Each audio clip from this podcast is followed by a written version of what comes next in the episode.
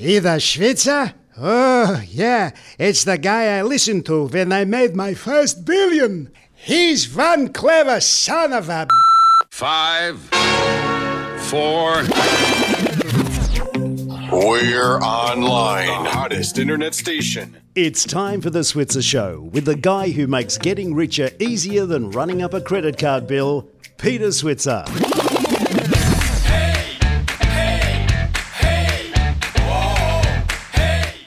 Well, hello and welcome to the Switzer Show. I'm Peter Switzer, and uh, we have a really, really impressive show today. Look, I've, I've got to reveal to you on Monday in the Switzer Report, I christened a group of uh, tech companies Zeet. Uh, and Zeet was like the new age of WAAAX. In case you don't know what WAAAX stocks are, they're the high tech stocks that did really well over the last three or four years. The f- most famous one, of course, is Afterpay.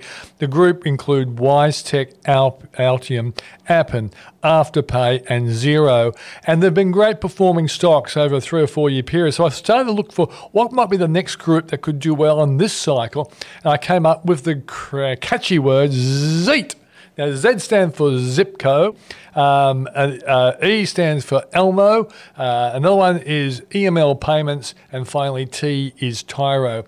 Now, um, I'm luckily I've been able to secure the CEO of Zip, who's had a very good week because uh, his share price is up. Uh, get this, sixty-eight percent. So Monday it was three dollars seventy four when I wrote the piece. It's now six dollars thirty. But look, I'm not taking any uh, credit for this whatsoever. There's been some big stories about Zip um, actually taking over a company in uh, New York called QuadPay, and had Larry Diamond's going to come on and talk to us about Zip. I'm going to ask him about you know where it came from, how he's got a competitive advantage, what's going to do, what's he going to do to catch up with Afterpay? Because clearly he's the second performer in the market when it comes to buy now, pay later businesses. But you know he's really doing well. So it'll be interesting to see the story behind Larry and where he thinks the company's going. Then we're going to talk to Marcella Romero, who started a, a basically a business to help people uh, really in the, the kind of space that you associate businesses being in the NDIS space. Over 300 employees, nominated for the Ernst & Young uh, uh, Entrepreneur of the Year Award. Really, really interesting story. She's just like like a very normal person, but had very abnormal goals and has really converted it into a fantastic business. And finally, we have the MD of the UNHCR um, World Refugee Days coming up. Michael Dwyer was formerly the CEO of First State Super, uh, a great performer in business, uh, and particularly in the area of superannuation. And I'm sure he's doing a great job with the UNHCR. That's the show. Without any further ado, let's get to know Larry Diamond. Thanks for coming on the program. Thanks so much for having me. Well, it's been a great week for you guys. Uh, I just had a quick quick check. You're up about 68% uh, since Monday. And I know CEOs don't worry about um, share prices, but it's just good when the market likes what you're doing. It's been a big week for you. And I want to get to that in a second, why it has been a big week. But a lot of people always wonder, like, where do you people come from? And and I happen to know one of your best rivals, namely Anthony Eisen from Afterpay. I taught him many years ago. So he comes from Victoria Road, Bellevue Hill. Um, so um, and he's always been aspirational, and I'm not surprised he's done what he's done. But I think I uh, interviewed you guys when you were share price was about a dollar twenty or something like that, and you had a nice rise after that interview. You never sent me a Christmas card either, Larry. I, I always it was Got stuck in Peter's fault. post. It wasn't you; it was Peter's fault. Yeah, yeah. But I think a lot of people wonder where did you get the idea from Mm-hmm. to do this, and why is Australia seemingly in the forefront of buy now, pay later businesses?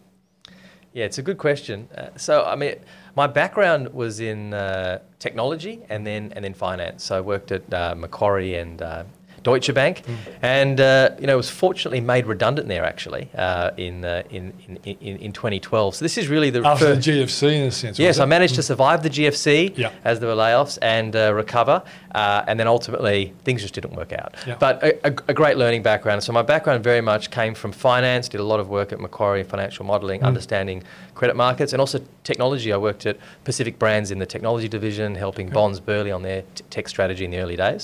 So that sort of business analyst mind and uh, and and then obviously um, finance. uh, when I was made redundant, I started doing a lot of work on what I should do next. It was quite a daunting experience to work out what to do next, and thankfully managed to connect up with a friend of mine, uh, Greg, who who, uh, who who's the founder of Prosper. Uh, and, and was working very closely with him, and we started just discussing uh, some of the different models out there, you know, world of credit, payments, and I got really connected to the consumer finance world. This idea that it's really hard to acquire customers directly. The banks are spending hundreds of dollars to acquire customers. Uh, credit cards, we believe, were fundamentally broken. You know, it, we'd seen the success of G and Harvey Norman, who'd done a great job at, at the interest-free proposition, and we just felt that a number of factors were sort of coming together uh, to to create something create something new. You know, technology was just getting to that phase where you could actually onboard a customer, assess their risk in in microseconds. You know, the ability to plug into retailers could now happen really, really quickly.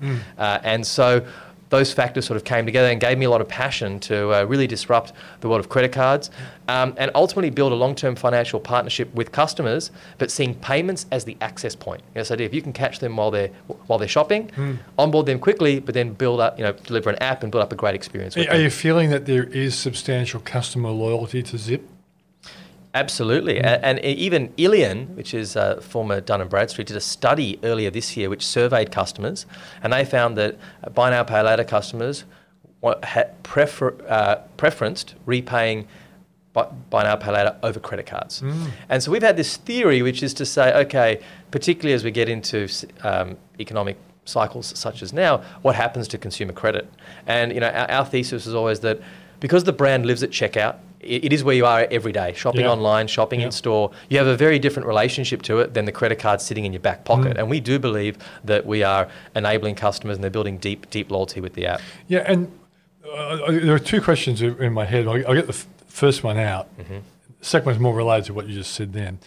But the first question is, um, you, you know, you work for Macquarie, and I know when I interviewed Alan Moss, the old CEO, many years ago, he actually explained to me that Macquarie's model was, in a sense, to encourage a lot of people within the, the organisation to think like a small business, be entrepreneurial, think of things that Macquarie could do that an entrepreneurial small business would do, but that you would give them, or he would give them the advantage of more capital Yeah. and information and competitive advantage information that other small businesses would never have.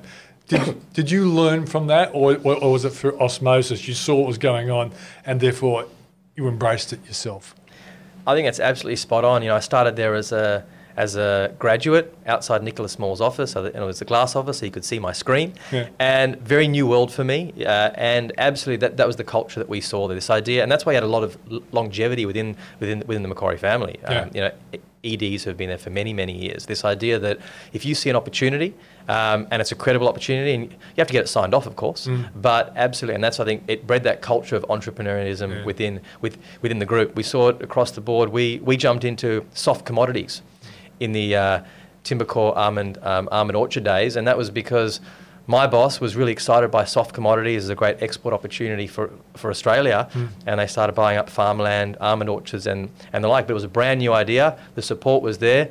We did a lot of work to convince uh, the principal team to, to invest, and off we went. It's funny. One of the um, the dumbest things I ever did was go to a special presentation by someone at Macquarie about a thing called um, um, things that Transurban does. You know, motorways, paid motorways, right? And um, the Macquarie at that point in time was planning to get into motorways everywhere in the world. And uh, the guy basically said, "This is going to be money for jam," and I just I just did not see it as well as I should have.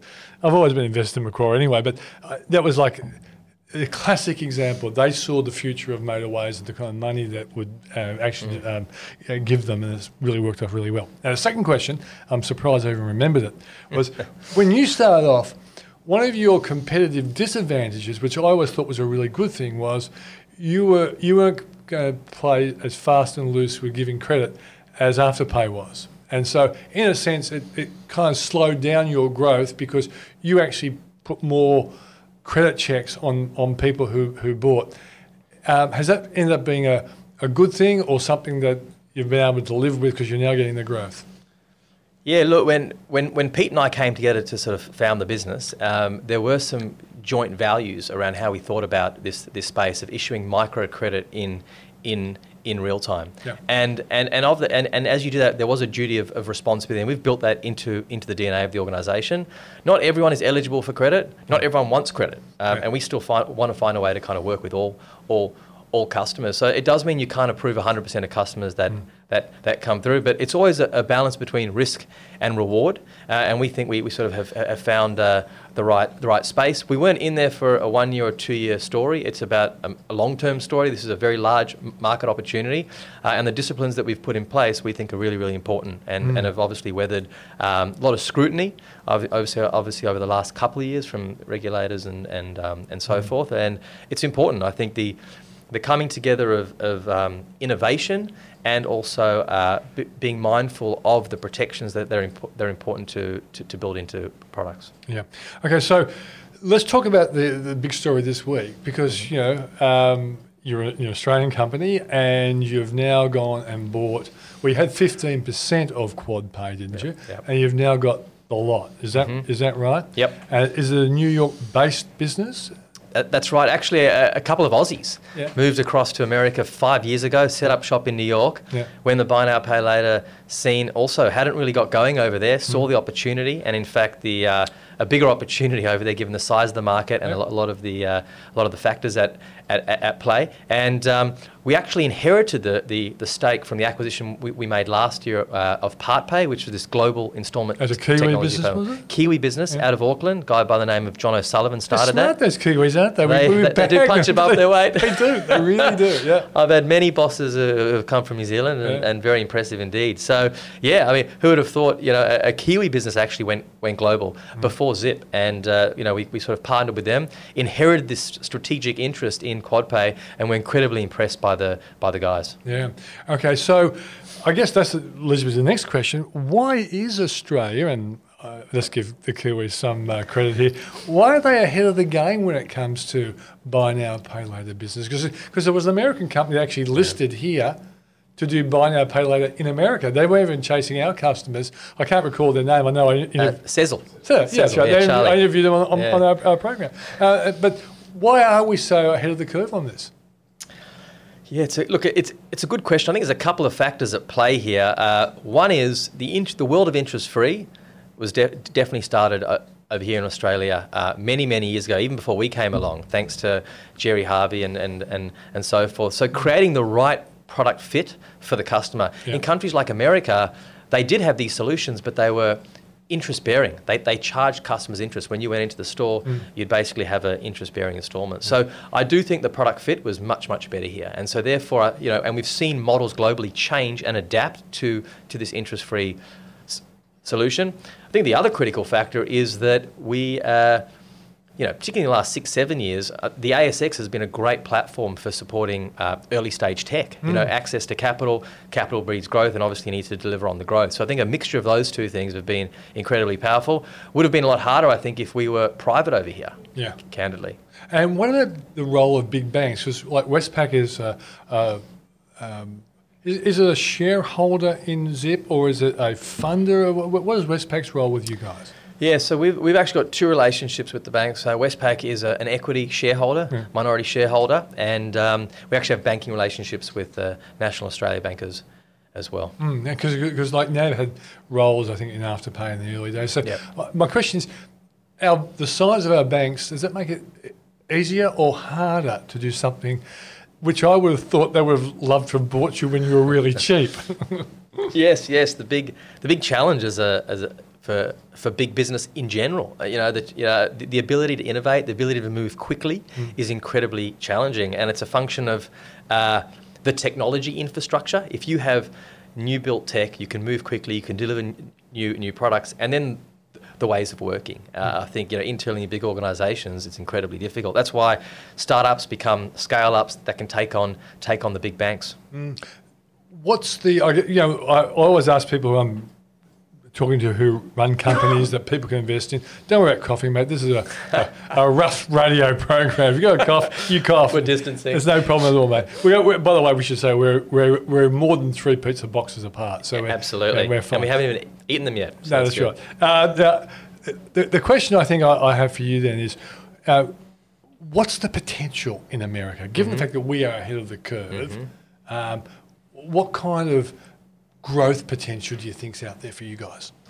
Yeah, US very large market, north of five trillion dollars in retail, uh, and that doesn't include all all payments, and you know more than ten percent of that is is online. So you contrast that with the with Australia, retail industry of just north of 300 billion, and you know probably 10% of that is, is is online. And what we're seeing here is you know one in 10 customers are, are using buy now pay later. In some in some categories, it's even it's even more. One in one in five, and online checkouts that can be anywhere from 20 to 40% share, share of checkout going through buy now, pay later rails. So if we contrast that to the US, 20 times the market size, uh, incredibly, incredibly large. And even the players that are there who are a little bit ahead of us, some of the peers that you mentioned, you know, they might have 5 million customers.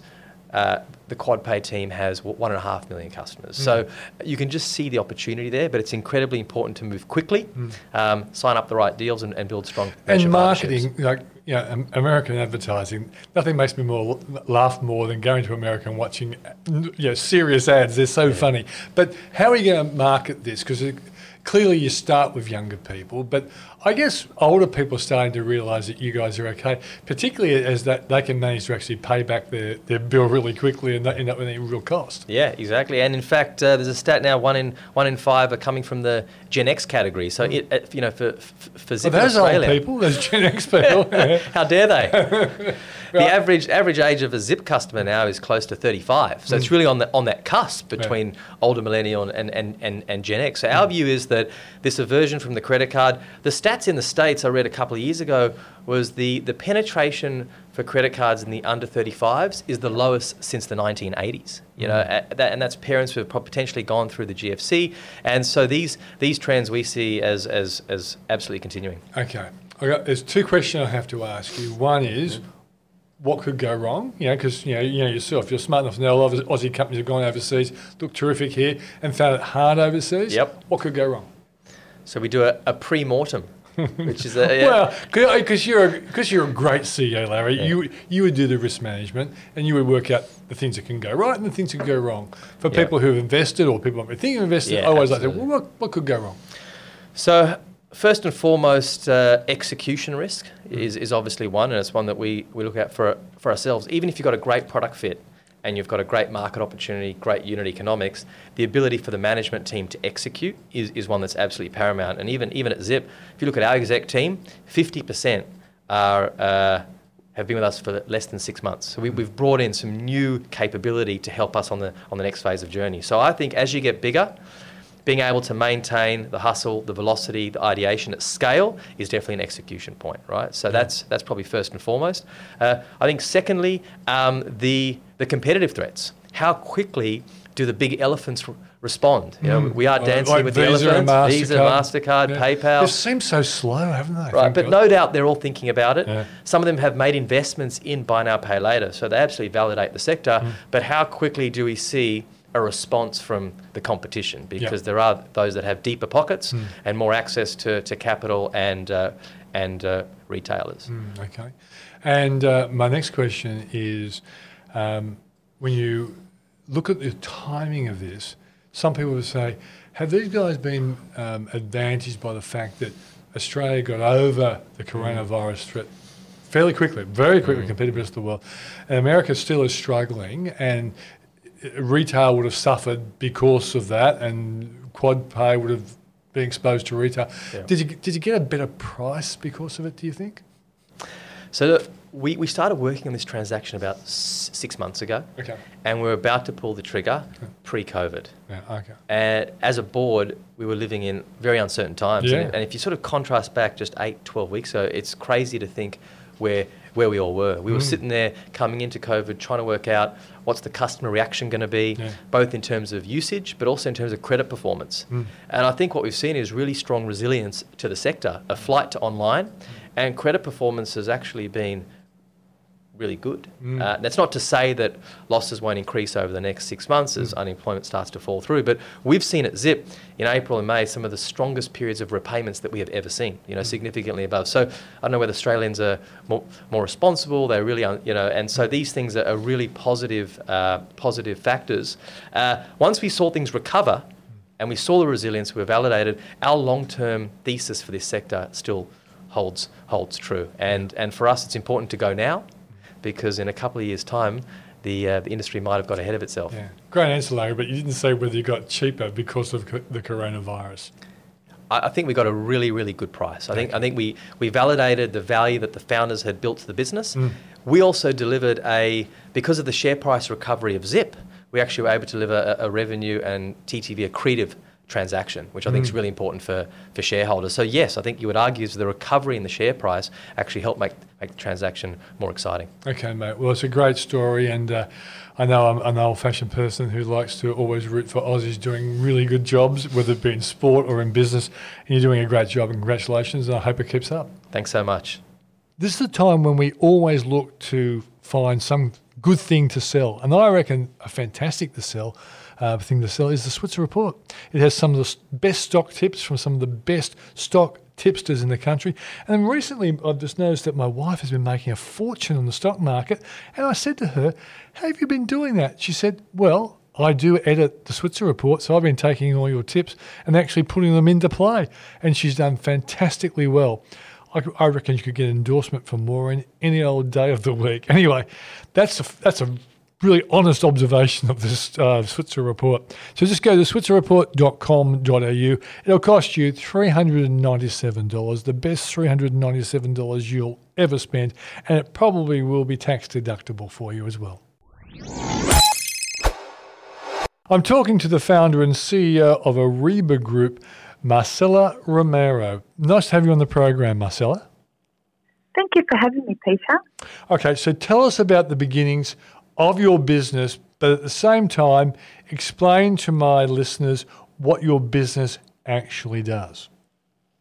Okay, so um, I'm the, the CEO of Arriba Group, and Arriba Group consists of three businesses rehab management, Aim Big, and Live Big. And all three are around health, uh, so workplace rehabilitation, disability employment services, and also therapy services for people with disability under the NDIS. And um, the passion for me wanting to work with people um, who are a little bit um, disadvantaged or, or needed more help was when uh, I grew up. Uh, I was actually born in Chile, so I may have a bit of an accent, but I speak Spanish. Mm. And I came to Australia when I was uh, at the age of nine, and it was very difficult to assimilate into a country where I couldn't speak English. So it was very difficult at the start, but I think that that certainly developed my resilience and me wanting to do something in the future and wanting to do something where I would like to help people. So that is all how it started. Mm. And I had a dream of building a big company that um, one day my parents would be proud of. And uh, yeah, that's how it all came about. So Okay. I, I had Well, it's a great story. So let me get this right then.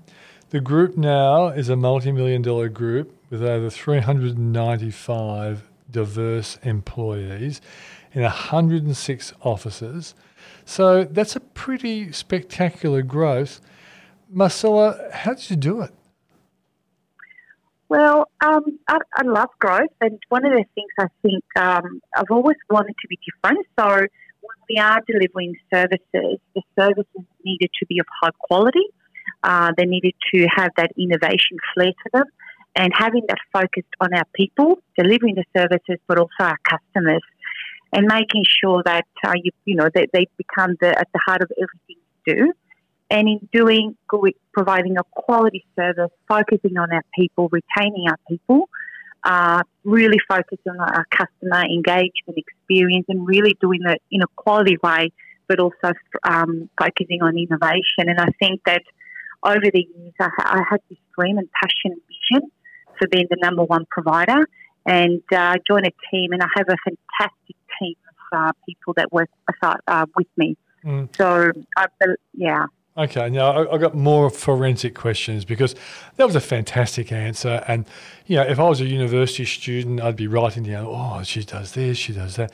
And it was fantastic. It was brilliant. And someone like me who've been, I've probably done 5,000 small business success stories in my lifetime, but yeah, you, you came up with all the right answers. But someone listening to say, yeah, but how did she start? How did she start? And how did she go to get 106 office and 365 um, staff members. You're going to have to do better than that, Marcella. You're going to have to actually explain what was the first business you started and how did you actually see the growth and how did you do it? No covering up with fancy answers like the last one. Okay, sure. So that's fine. Uh, so essentially, I started 22 years ago with Yep. rehab management. And I, as I said, as a, as a young girl, I, I had this dream of one day having a, a big uh, national company that was renowned for good quality. Yeah. So I started working from my home office in Yeah. Hunters Hill. And I grew that. I only had a few contractors, and I usually used to have my meetings at five at three o'clock on a Friday, so I had hundred percent attendance Yeah. because uh, I had bubblers. Yeah. But anyway, it, it grew because I had that passion for the Mm. work that I do, and I have a passion for growing businesses. Yeah, but also you must have seen a gap in the market because you operated from a home office. You were smart enough to get contractors who I guess when you're all said and done could have could have been doing what you're doing, but you could see how you could get them all together and satisfy, you know, a growing group of customers who wanted you to solve their problems. Was that the way it kind of evolved?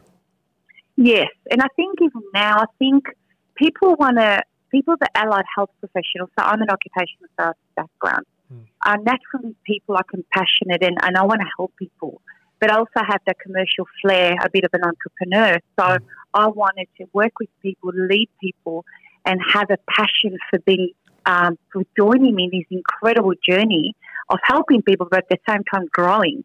And I think that's why people are attracted, and we're quite agile and dynamic, and people are attracted to that. Uh, so I think that's why people join the business, and it continues to grow. Did you see that what was being delivered as a service to the people you want to look after lacked something which you decided you would put that thing that's lacked and make sure that all the people who work for you did that and that added to your competitive advantage? Yes, innovation. And I think that uh, in in our world, uh, in our industry of uh, employment disability uh, and workplace rehabilitation, um, digital innovation is lacking. Mm. Uh, and since uh, I think for the last ten years, I've had an extremely good focus, laser focus uh, on innovation. So we are delivering a service, but we're doing it differently. We're doing it quickly, and we're utilising and leveraging technology and uh, now data, artificial intelligence. So it's really focusing on that as a point of difference, innovation. Okay, give us an example of a innovation, maybe using technology that made Sure. your business better than, than your rivals. Okay.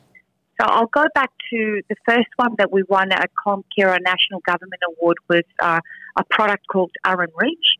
So we were utilising technology like what we are using now for Zoom, for example, to service people in remote areas. So a lot of our there was a gap. A lot of our clients were saying, "Look, we don't have anybody to service someone in um, Bega or someone in the middle of nowhere." But we were able to use technology to be able to do that and do it very efficiently and very cost effective for our customers. So that was our first one back in 2014. Uh, recently, um, we've also uh, put another program together called Busy Beans, and that's a program for Aim Big. And that actually got an award from the AFR uh, for, at the eighth most innovative company in Australia and New Zealand last year. And that's a pro- and that's a program, an innovative program that services people with disability by increasing their uh, ability to work. For example, as a barista uh, internally. So we developed an app and we improved the process to be able to do that. And the third one that we've done is really applicable for today with COVID, and it's a uh, it's a digital it's a program called Checking Today, and it's utilizing a digital platform to assess people's health and well-being and providing a tailored intervention program whilst they're at home. So there are three different programs that we've delivered, uh, we've developed say, in the last um, five years. But we've got a lot more. They're just three different examples. Okay, Marcella, be honest with us now. How come you're so tech savvy? I'm not really. All right, that's, well, that's No, better. no. That's a great answer. That means you're you're solution savvy, and so along the way, have, have, have you had anyone in your in your work sphere who actually says, "Oh, if that's your problem, I think technology might do it." Marcella, do you want to try this? We, we have a whole team. So our business, we've got four, te- four each business has an innovation manager Yep. and innovation customer manager. Uh, there's myself, and I also have an external person that uh, specialises in digital. Uh, and what we do is that uh, we get together as a, as a team weekly and look at gaps in, in the market and really forecasting forward of what's happening. So this check-in today was developed uh, a year ago uh, for emergency services in Tasmania, so it's not something new. But we, we smell the gaps in the industry, Mm. we talk about it, and we come up with a solution. I think that's a really good differentiation point for us, Mm. and I believe that's why it allowed us to continue to grow nationally. How important has it been for governments to be your customer occasionally or, or, or often? Well, um, back back about ten years ago, uh, there was lots of changes in legislation in state-based workers' comp, etc., etc. So, we in 2010 we decided that we needed a strategy to diversify and really focus on government because government tenders or panels, uh, you know, they're going for about 10 to 15 years. So we're really focused on winning tenders. Yep. So since 2010, we've got 100% success rate, and we're really focused on government. And right now, we have about 20, uh, actually about 34% market share in government uh, doing their workplace rehabilitation. Did NDIS help? Yes, so right now, our third business, Live Big, and we provide therapy services under NDIS. Uh, initially, it was you know a bit difficult to navigate through the process, but it has um, settled down a bit. Mm. Uh, and we are def- definitely going to disrupt the market as well in that world. And we've already developed an app, and it's going to market in quarter one of next financial year. Okay. Now, you, you've been nominated for the EY Entrepreneurial Winning Women Global Program. Congratulations. now, you. I'm going to ask you this. Who, who have been your big inspirations, either, you know, entrepreneurs or people you know really well who explain why you've done so well or books that you might have read because you know people listening to this are going to say this is a very high achieving woman i'd love to know what has actually helped power her to to get where she is apart from her own clearly strong self-motivation I think for me, passion. I just absolutely love what I do, and I and I like succeeding. I like growing, but growing with team. So, and I also like to be different. So, Steve Jobs uh, from Apple, obviously, he did things differently. He grew something phenomenal, but he thought differently. Um, and I guess some of it, not not every part of his personality or characteristics are like, but his ability to do that teamwork and come up with something new that has the wow factor. And I think I'm very much a team player, so I would have never done this by myself. I've got an incredible team of leaders and uh, at different levels. Every, every person in the business is important to me, and I think I treat them with respect. Uh, and I think people want to be a part of something big, and I think that's what's important for us to continue to grow. But what motivates me is it's, it's succeeding, it's winning, um, and I learn from failures. I don't take it well, but you, I think it's good to sometimes fail and, and learn from it. Get up and go and be resilient. Uh, and I think that's really important. It's all part of that continuous improvement and keep going, I guess. So being, being passionate about what I do and loving what I do, helping people, but also helping people around me uh, to succeed as well. And looking at female uh, female leaders, uh, I, I, I like that. I have a lot of female leaders in the business, and very having a good diversity of female leaders, people from different nationalities. Being a Chilean myself, that's important to me as well. But giving everybody an opportunity um, to, to succeed as a group leading forward, I think that's really important to me. is there one australian female leader that you um, admire Um, well, there's a few. Um, I, I guess the the red balloon. Uh, sorry, my, my red yeah, balloon. naomi simson yeah Yeah, um, she's inspiring. She was also on the women's program as well, Yeah. and I like her because I like the color red. That's my favorite color. but I like what she's done, and I like her passion and, and her innovation. I think that's really really cool too. Yeah, great um, stuff, Marcella. I think Chile's loss has been Australia's gain. Thanks for joining us on the program. Thank you so much. Really appreciate your time. And that was Marcella Romero. What a great story. What an enthusiastic woman. Um, what a great story. I said before, it's a great story. I can't argue with myself on that. Now, we're going to have an ad. And the, the ad I'd like to push today is my book. Um, join the Rich Club. Look, in case you've been too busy to get rich and you thought, ah, oh, yeah, it sounds like a good idea, but yeah, I got to wait for the book to show up, and yeah, it's going to cost what nearly twenty five dollars, twenty four ninety five, then postage and handling. But I figure, you know, it's going to come in under thirty dollars for sure with the postage and handling. No, over. Okay, John. My John, my producer's here. Come on, tell me. 32. Okay, so let's be precise. But yeah, and for some people, it may well, if you, for example, got a super fund, you could actually probably claim it as a tax deduction as well. Uh, but the bottom line is, we wrote this book to try and help you get rich. And it's really easy to read. It has some really great ideas. And uh, look, if you, if you buy it and you don't like it, send it back and I'll send you back the money. And, I, and I'll actually pay you for the postage and handling as well. So there's my bet to you or my offer to you. Uh, the bet is I know you're going to enjoy it and you won't send it back. So the uh, website they go to is switzerstore.com.au and you'll find the book Join the Rich Club. I hope you can join the Rich Club. My next guest is Michael Dwyer, who's the chairman of Australia for UNHCR. Michael, thanks for joining us. Thank you, Peter. Good morning. Now, a lot of people have heard UNHCR for a long time, and we know it's sort of something good. Explain what those letters stand for. Uh, the United Nations High Commissioner for Refugees. Yeah, okay. Uh, so it is it is the frontline United Nations group that goes into um, usually situations where people are largely 80% of refugees are women and children. So largely where people have been made homeless and displaced and have very little means of support in war torn areas.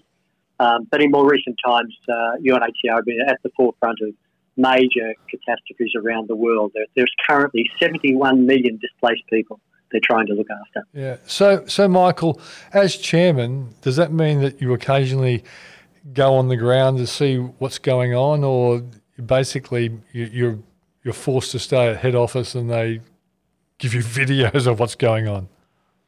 No, Peter, I've been involved since 2000, the year 2000, and I've, uh, I've been to um, a number of refugee camps, uh, East Timor, and uh, I've also been to Lebanon and Turkey and down near the Syrian border a couple of years back. I went there with a delegation involving uh, uh, Tony Shepherd and a number of key business people to see firsthand what it's like for people living in tents in those war torn situations. Mm. So, so what do you tell your children when they ask you about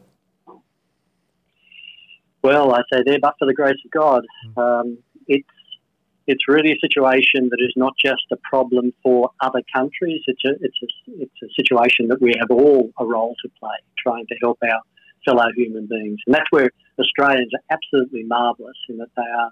We are a generous people. We believe in the the idea of a fair go. Um, and I think the support that they've given our organisation, Australia for UNHCR, over now a 20 year period has just been absolutely outstanding. But unfortunately, the, the need doesn't get less, it gets more. Mm. I think we can see that in our nightly news.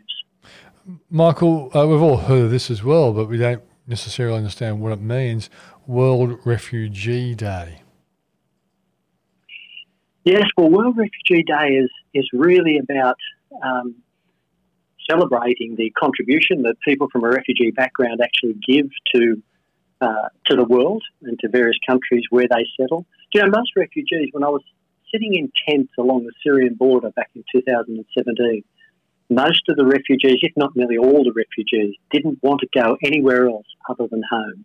Mm. They wanted to be returned to their homeland. And of course, in many situations, that's dangerous and very difficult. But World Refugee Day is to really give us a focus. And uh, here in Australia, we've run for the last 20 years annual World Refugee Day breakfasts.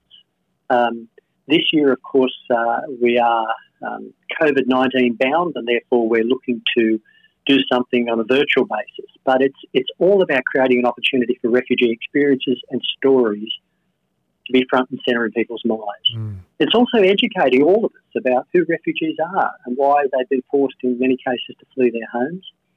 it helps people understand the many challenges that the refugees face in their journeys. Um, and you know, we hear from people that inspire us, um, and, it, and they inspire individuals and corporates to do something positive for refugees, um, be they called refugees or asylum seekers or displaced people around the world. Mm. These are people that are in great need. Mm. Yeah, and I guess as I'm looking here, looking at your surname Dwyer, and, and knowing that my forebears actually came from Ireland, even though Switzerland doesn't sound like an Irish name, they did come from Ireland. Irish people ultimately were refugees after the the potato famine, and uh, a lot of refugee, a lot of Irish people have come to Australia effectively as refugees. No, you're exactly right. In fact, we've all come from somewhere. Uh, it's just uh, on a timeline. It's uh, it's in, in, your case and mine, it goes back probably many, many decades. Mm. Uh, Michael Dwyer actually was a famous Irish bushranger who was uh, transported to Australia. Um, ended up becoming the police commissioner. There's actually a monument to him out at Waverley Cemetery. So, um, uh, from criminal I, to police commissioner, well, that sounds unusual. indeed, indeed. But yes, the, the contribution that refugees make mm. uh, to every country they go to is, is absolutely outstanding. From you know, the, the Madeleine Albrights of the world uh, in the United States to Sir Gustav Nossal, who uh, uh, came to, to Australia. Les Murray, uh, one of our famous um, sports commentators, uh, mm. came from Hungary mm. Uh, and, was, and was, a strong supporter of ours over many years. He and Frank Lowy strong supporters. Uh, so, Michael, what is the UN planning for Re- World Refugee Day this year? Considering you know you, have said the virtual um, aspects, but is it going to be sort of like a, a marquee uh, activity that you know you, ultimately the media will focus on to, to let people know this is all on today? Well, hopefully that's the case. We're having a virtual um, uh, celebration of World Refugee Day on Thursday, the 18th of June. It'll be from 4 till 5 p.m. online, and we're asking for a donation of $60 to, to participate. We are particularly pleased and excited that um, one of our World Refugee Day representatives, uh, Cate Blanchett, has uh, agreed to do a, a live, in depth conversation uh, about her work and about refugees. And uh, pleasingly for us, uh, our Australian UNHCR Special Representative, Marta Dusseldorp, is, uh, is a friend of Cate's, and she's going to interview her live. So it'll also feature, you know, we have a, a an inspiring refugee advocate, uh, Mayo Chagai, a former South Sudanese refugee now living in Australia and coaching the Savannah Pride Basketball Club in Blacktown, Sydney, will also be a, um, a reminder of this great contribution. But I, am really looking forward to Marta and Kate talking yeah. about their own field experiences because they both travelled widely. They've been to Jordan, Lebanon, Uganda, and a range of other situations. I mean, these women um, are not just talking in theory. They have actually gone out into the field and they are uh, women of action. It's, the leadership they're showing is, is truly inspiring. Yeah, two very great actors as well. Um, so, how can people get involved?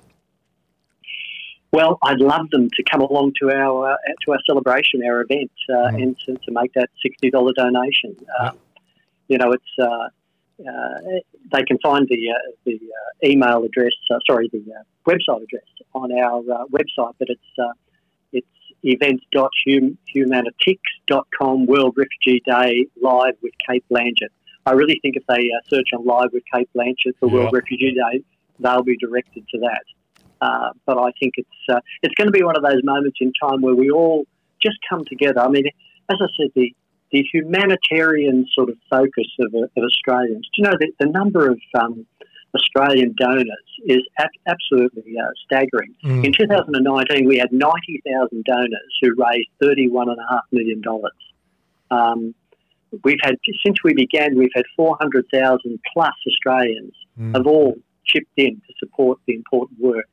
And we've raised, since 2000, we've raised $300 million uh, from Australians. So anyone who says to me that Australians are not compassionate or not generous or they don't care, I tell you, I've seen firsthand that that is just totally wrong.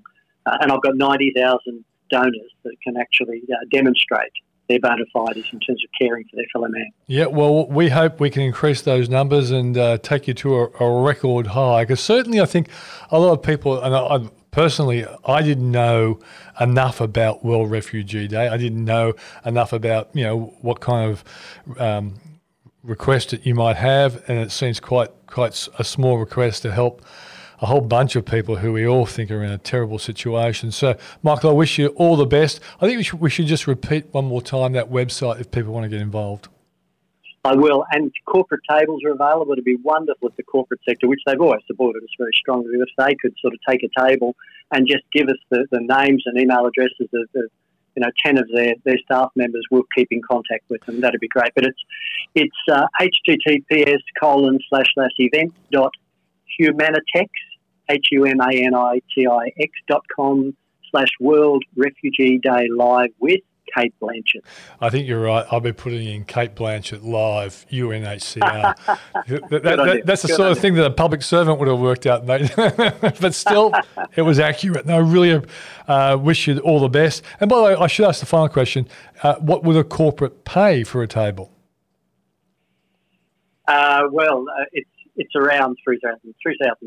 Okay. Um, and so part of that is, uh, well, a big part of it is going to um, I was going to say if we were a breakfast, it would have paid for their breakfast, but that will all go to helping uh, refugees who are in need. Well, considering that the girth of many um, top CEOs, they don't need a breakfast. Let them, let them pay the money and, and save on the on the calories. Michael, thanks very much for joining us. Thank you, Peter. Much appreciated. Well, that's the end of the show. Look, let me say this to you. Uh, I did mention it during the interview with Larry. Yes, I am invested in Zip Money or Zipco. Um, and look, I was going to write something and least, at least put my my money or my skin in the game. So my skin is in the game. I want to say it's not financial advice. The company could do well in the future. I'm keeping my fingers crossed that it will. It clearly has a, had a big run up, so it may well go sideways for a while. But it's certainly a business worth watching. And as far as Australian stories go, it's a success story worth noting. That's the show for this week. I look forward to talking to you next week. Thank you.